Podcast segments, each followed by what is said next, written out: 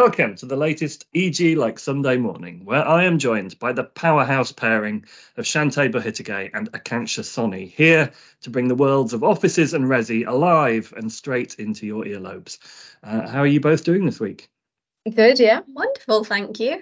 How are you? I'm all right, thank you. Are you enjoying your, your long weekend so far? Well, it hasn't started. uh, Kanksha, disposed of the artifice no. straight away. Uh, do, do, how are you planning to spend your uh, your your bank holiday weekends, both of you? I am hopefully finally going to see Guardians of the Galaxy 3.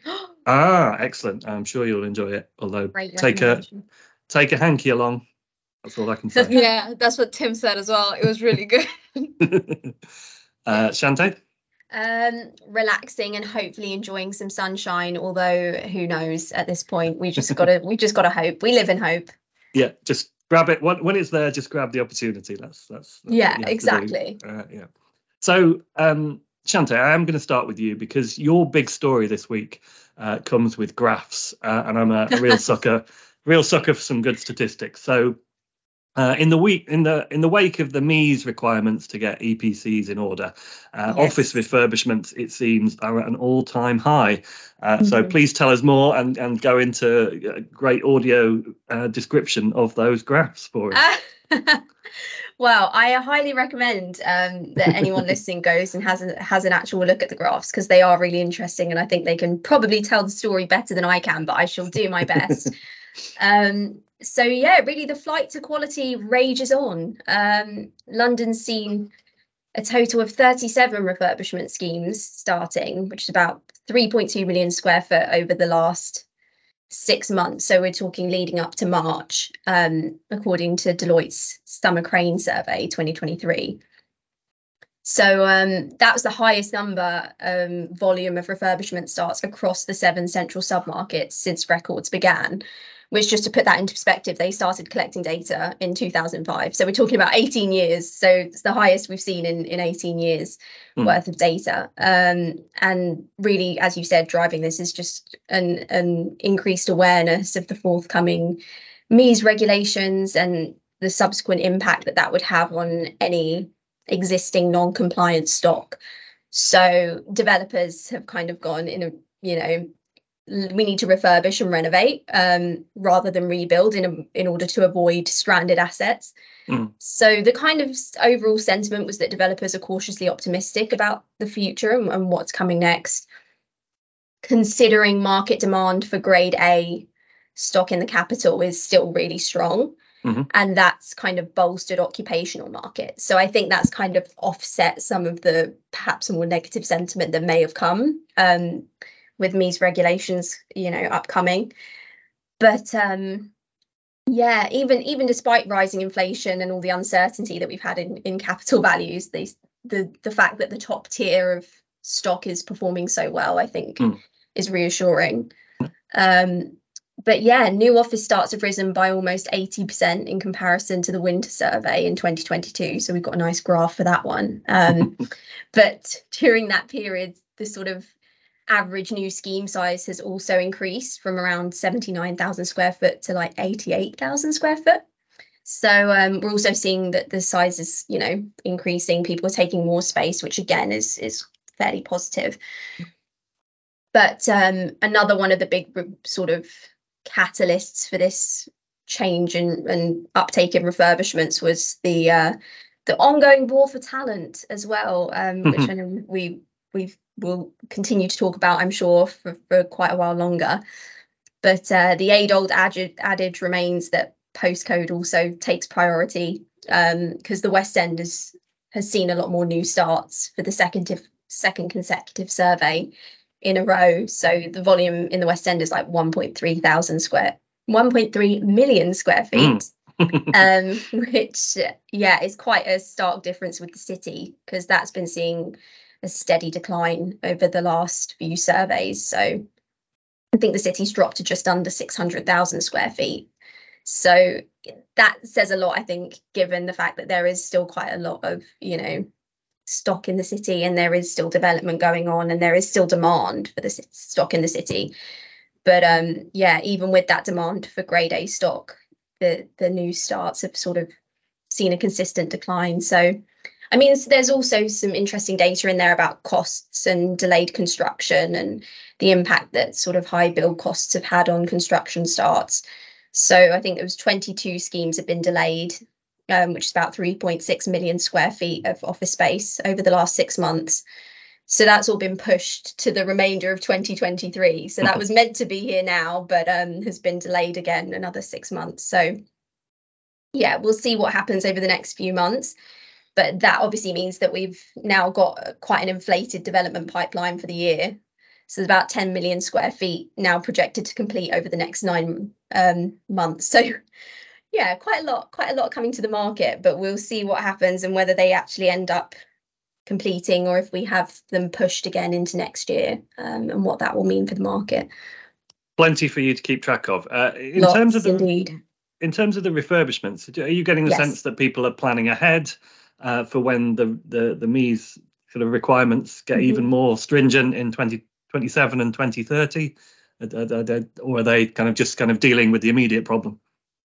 Oh, it's a real mixed bag, I think. I think in the West End, I think in smaller stock, perhaps, Mm. where it's sort of um, where the landlords are international, uh, sometimes it's a bit, it takes a bit more convincing for them to understand the immediacy of needing to renovate now. Um, I think in other countries, it's what I'm hearing is that it's not always you know as much of a priority to have stock that's grade A and that's really energy compliant.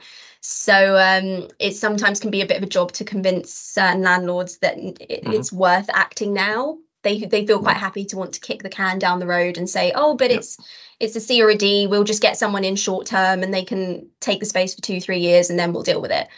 Um, but I think for the most part, agents are, are, are helping to convince and sort of somewhat have to explain to landlords, you know, in those cases why it's got some urgency to it. And I think for Mm. the most part, landlords, I mean, all the big landlords in, in the UK anyway, know know the importance of of making those changes because eventually it's just going to be unlettable. I mean, bottom line is when the regulations come in, however long that may be, and whether they actually do come in in 2030 or not, we don't know. But if they do, at that point, nobody wants to be caught out in 2030 No. going, hang on a minute, I legally can't let this building and it's just it's just redundant. So Uh, and you mentioned the flight to quality, but uh, that that kind of inevitably brings with it a flight away from lack of quality. Uh, and, and you have some you have some pretty bleak news um, this week uh, for owners of secondary and tertiary space. yes, yeah. So um Helical's chief exec Gerald Kaye has kind of predicted that values for secondary and tertiary uh, offices have yet to hit the bottom of the market. So um, he sort of said that as further interest rate rises look set to slow in the coming weeks and months, that's obviously going to have an impact on uh, on the values. So um, he sort of sat down with us and, and said that price corrections will see values fall further, which is going to create more opportunities for them as a business to kind of scoop up um, unloved assets at low prices. But obviously, it doesn't doesn't look so great for the uh, for the secondary and tertiary stocks. So um, yeah, last year I think Helical recycled about 230 million pound of capital into other projects. Hmm. So it will be those secondary and tertiary assets that they're looking to to take on and uh, and invest some money into.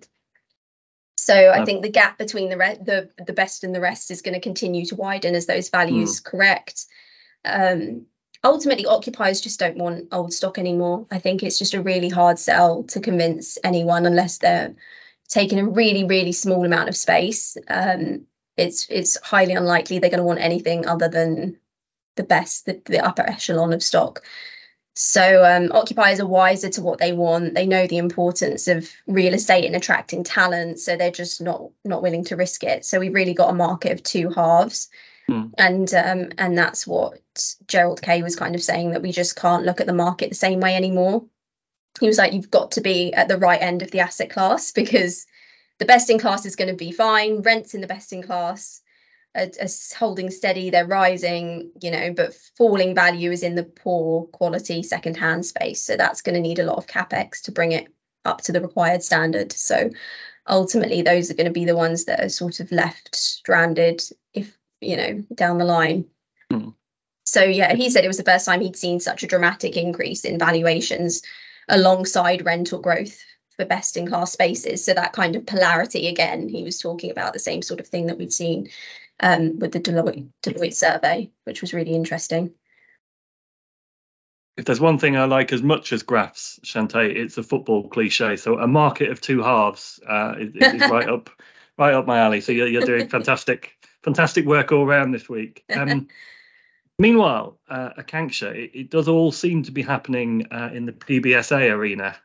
Uh, so uh, can you uh, just sort of give us a bit of a roundup on what, what you've been writing in that sector?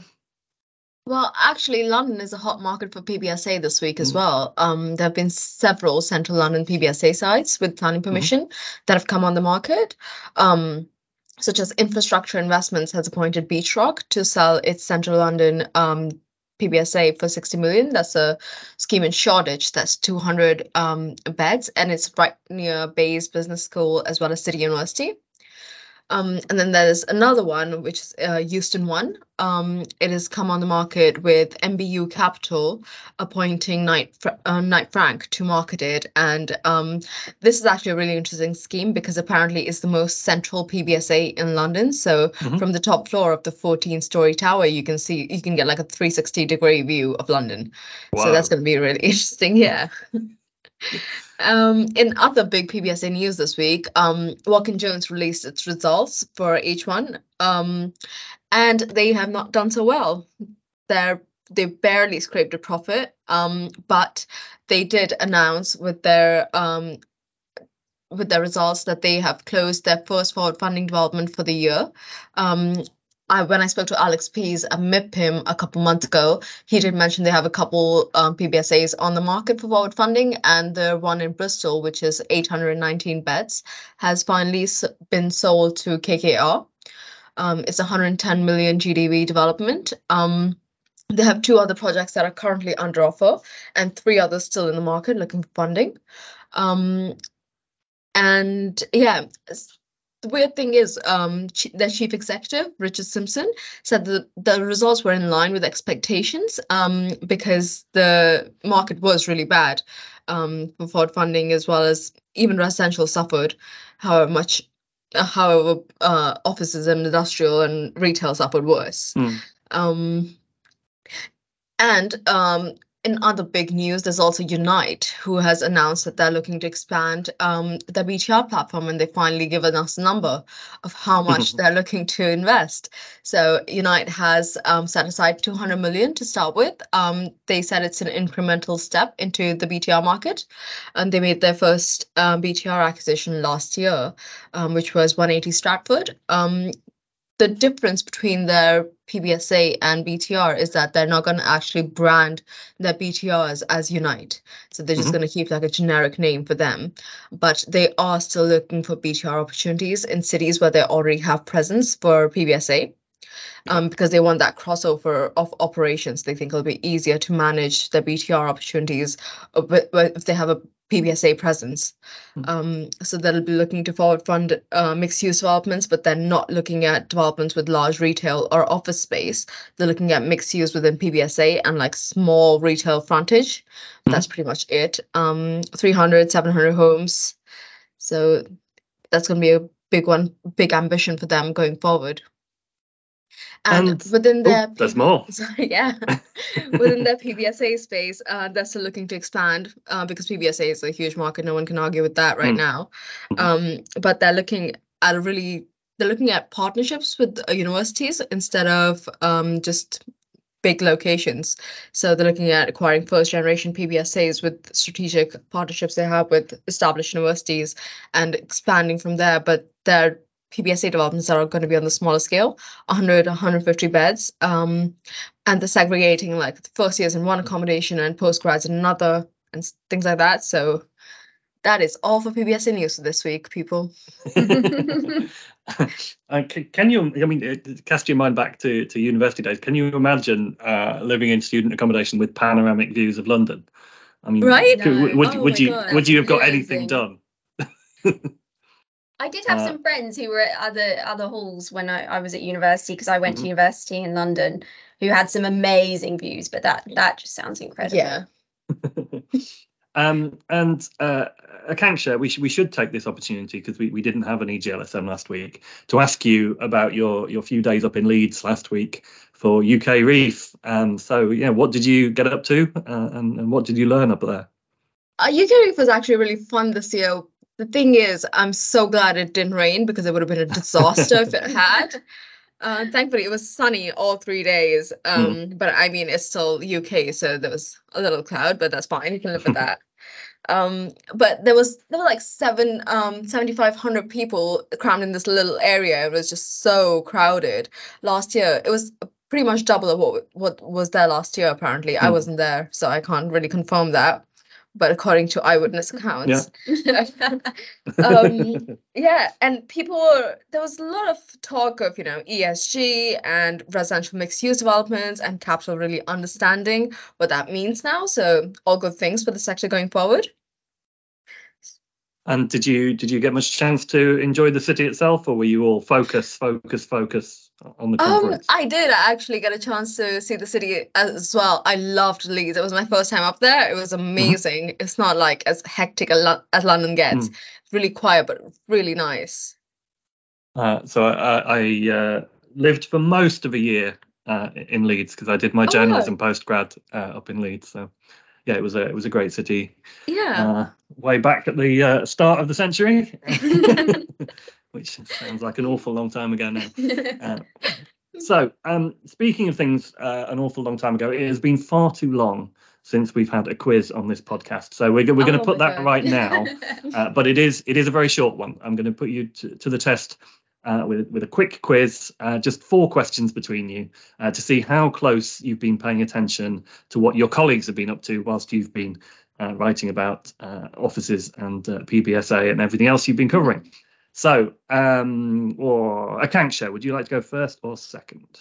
I'll go first. Yeah. You'll go first. Okay. So, in Tim's beautifully illustrated feature, Maintaining Our Heritage, uh, he opens with a reference to a cherished possession of uh, the Sir Robert McAlpine Group's Mike Coleman. But what type of possession are we talking about, Akanksha? Oh, that's easy. I have no idea. oh, oh, can I steal? Okay, Chanté, you can steal. I I actually um this was a great piece. I actually got to go to this round table um with Tim. That's not fair. it was brilliant. um, but it was a classic car. It is a classic car. You can get a bonus point if you can name the specific classic car, Chanté, but I'll be very impressed if you can. Oh, it was um a 1969 MGB GT. That is incredible. I have no idea how you've pulled that out, uh, but yes, indeed it was. Well done. You've you've you've paid careful attention. Do you how are, you- are you quite well up on your classic cars, I actually do love classic cars. Yeah? that was my ears pricked up when we were at the Yeah. round table and I heard I heard classic car talk. I was like, oh, this is where I can get involved. there we go. We found uh, found another specialist subject for Chanté. Um, okay, your question, Chanté. Also from Yes. our ever busy deputy editor, uh, his leader this week is headlined by the observation that developers are finding ways to create attractive headquarters rather than what? Attractive Attractive headquarters rather than what? Um Oh, headstones. It is a headstone, yes. Uh, specifically, a headstone that reads uh, "Here lies the office." So it's uh, encouraging news uh, for the office market uh, in, in Tim's leader. Uh, so We'll everyone should, of course, uh, read that. Uh, okay, Akanksha, uh, Chanté is blowing this blowing this away. Yeah. Let's, uh, let's see if we can we can save a bit of face. So, which U.S. pharma giant uh, is putting its potential return to London on hold, according to the wonderful Evelina? Eli Lilly. Correct, correct. Yes, and Chanté for full marks and a resounding victory. Which beautiful city, as Julia noted, uh, looks set for expansion with a two billion pound, twenty minute neighbourhood scheme? Oh, Edinburgh. It is Edinburgh. Look at that. Chanté is on top of everything this week. Well done to you both. Um, that just leaves time uh, for DJ Chanté to add to uh, the celebrated Oh. EGLSM certified bangers playlist. Uh, so, what kind of vibe are you going to be setting for the listeners this time What to, to, to get them through to get them through the rest of the bank holiday weekend? Interesting. Something something good for a barbecue, I guess. Yeah, something good for a barbecue. That's a good idea. Um, I'm gonna go with Nas, Mhm. and I'm gonna throw it back to the 90s. I'm gonna go with The World Is Yours. Sounds good. If you haven't heard it, it's well worth a listen. Um, I think it's it's not it's it's not as R&B as I would normally go for. I'm normally Mm. the one. Repping the R&B tunes um, when, it comes to suggestions. So this is this is much more of a, a Tim kind of based suggestion, I think, than than would normally be for me. Well, but I- it's I look forward to hearing what, what he makes uh, of your your latest edition, and uh, everyone else can go and have a listen to the playlist on Spotify and uh, allow that to soundtrack uh, the rest of your bank holiday. Um, we will be back, of course, next week. Who knows who will join me uh, on the next episode of EG like Sunday morning.